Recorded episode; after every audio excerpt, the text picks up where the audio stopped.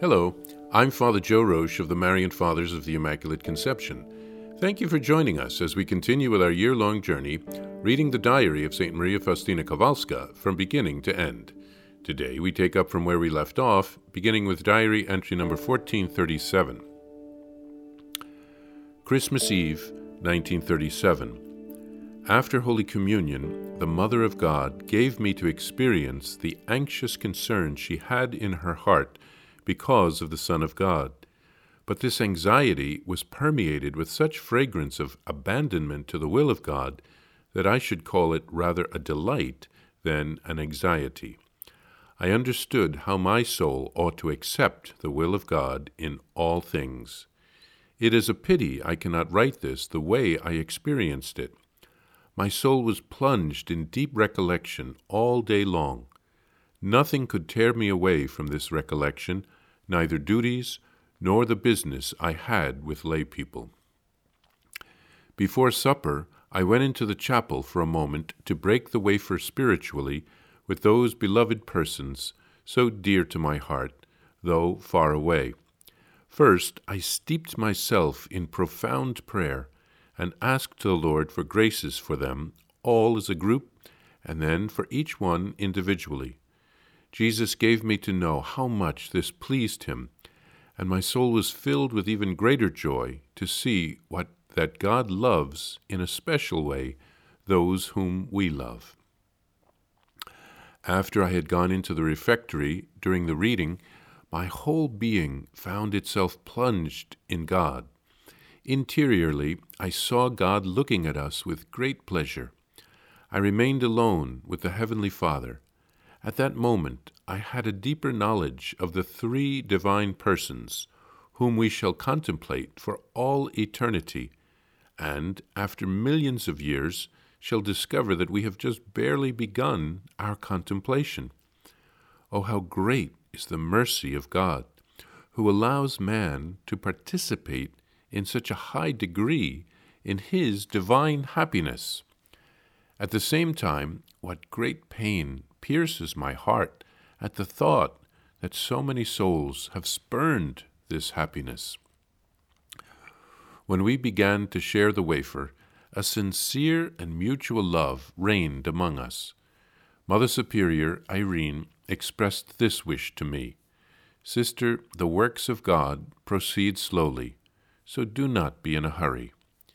In general, the sisters sincerely wished me great love, which is that which I desire above all. I saw that these wishes truly came from their hearts, except for one sister, who had a concealed malice in her wishes, although this did not cause me much pain, for my soul was pervaded by God. Yet this enlightened me as to why God communicates so little with a soul of this kind, and I learned that such a soul is always seeking itself, even in holy things. Oh, how good the Lord is in not letting me go astray. I know that He will guard me, even jealously, but only as long as I remain little, because it is with such that the great Lord likes to commune. As to proud souls, He watches them from afar and opposes them. Although I went, wanted to keep vigil for some time before the midnight Mass, I could not do so. I fell asleep at once, and I was even feeling very weak. But when they rang the bells for midnight Mass, I jumped to my feet at once and dressed, though with great difficulty, because I felt sick again and again. When I arrived at midnight Mass, from the very beginning, I steeped myself in deep recollection, during which time I saw the stable of Bethlehem filled with great radiance. The Blessed Virgin, all lost in the deepest of love, was wrapping Jesus in swaddling clothes, but St. Joseph was still asleep. Only after the Mother of God put Jesus in the manger did the light of God awaken Joseph, who was also praying. But after a while, I was left alone with the infant Jesus, who stretched out his little hands to me, and I understood that I was to take him in my arms. Jesus pressed his head against my heart and gave me to know, by his profound gaze how good he found it to be next to my heart. At that moment, Jesus disappeared and the bell was ringing for Holy Communion. Here, St. Faustina writes of receiving an insight on Christmas Eve after having received Holy Communion. Our Lady of, revealed to Faustina the anxious concern that she had in her heart when Christ was being born. She let Faustina experience what she had experienced.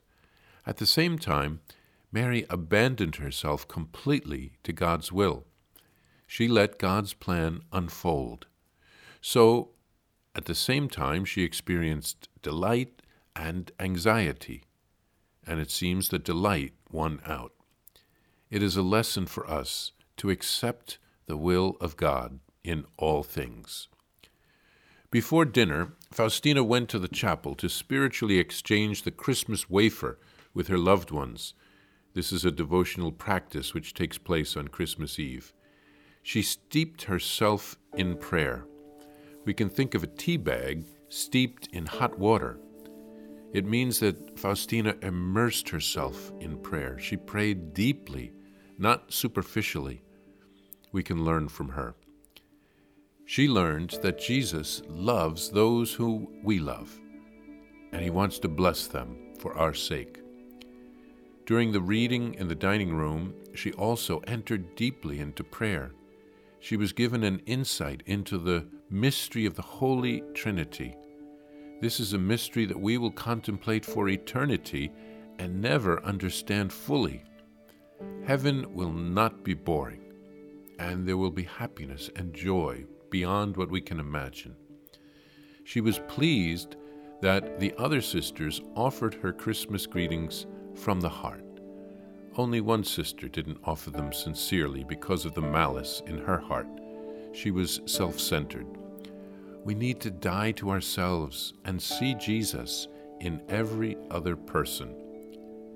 And then after dinner on Christmas Eve, apparently the sisters could pray until midnight Mass if they received permission. But St. Faustina was too weak. She had to rest in bed before midnight Mass. But she was able to attend midnight Mass, and she received a beautiful insight into the Nativity scene. She experienced, in a particular way, the love of Jesus.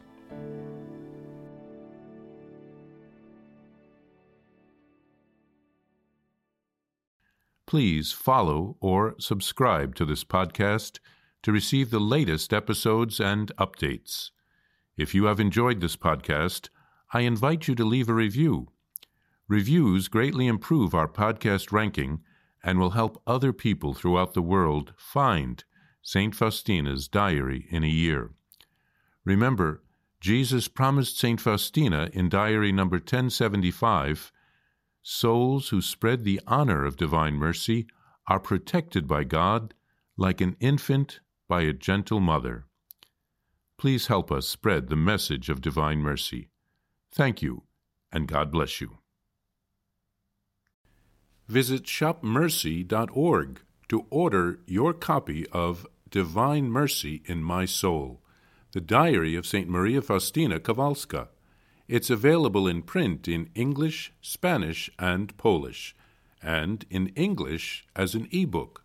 Available now on shopmercy.org. Are you enjoying this podcast? I invite you to listen to more shows brought to you by the Marian Fathers of the Immaculate Conception.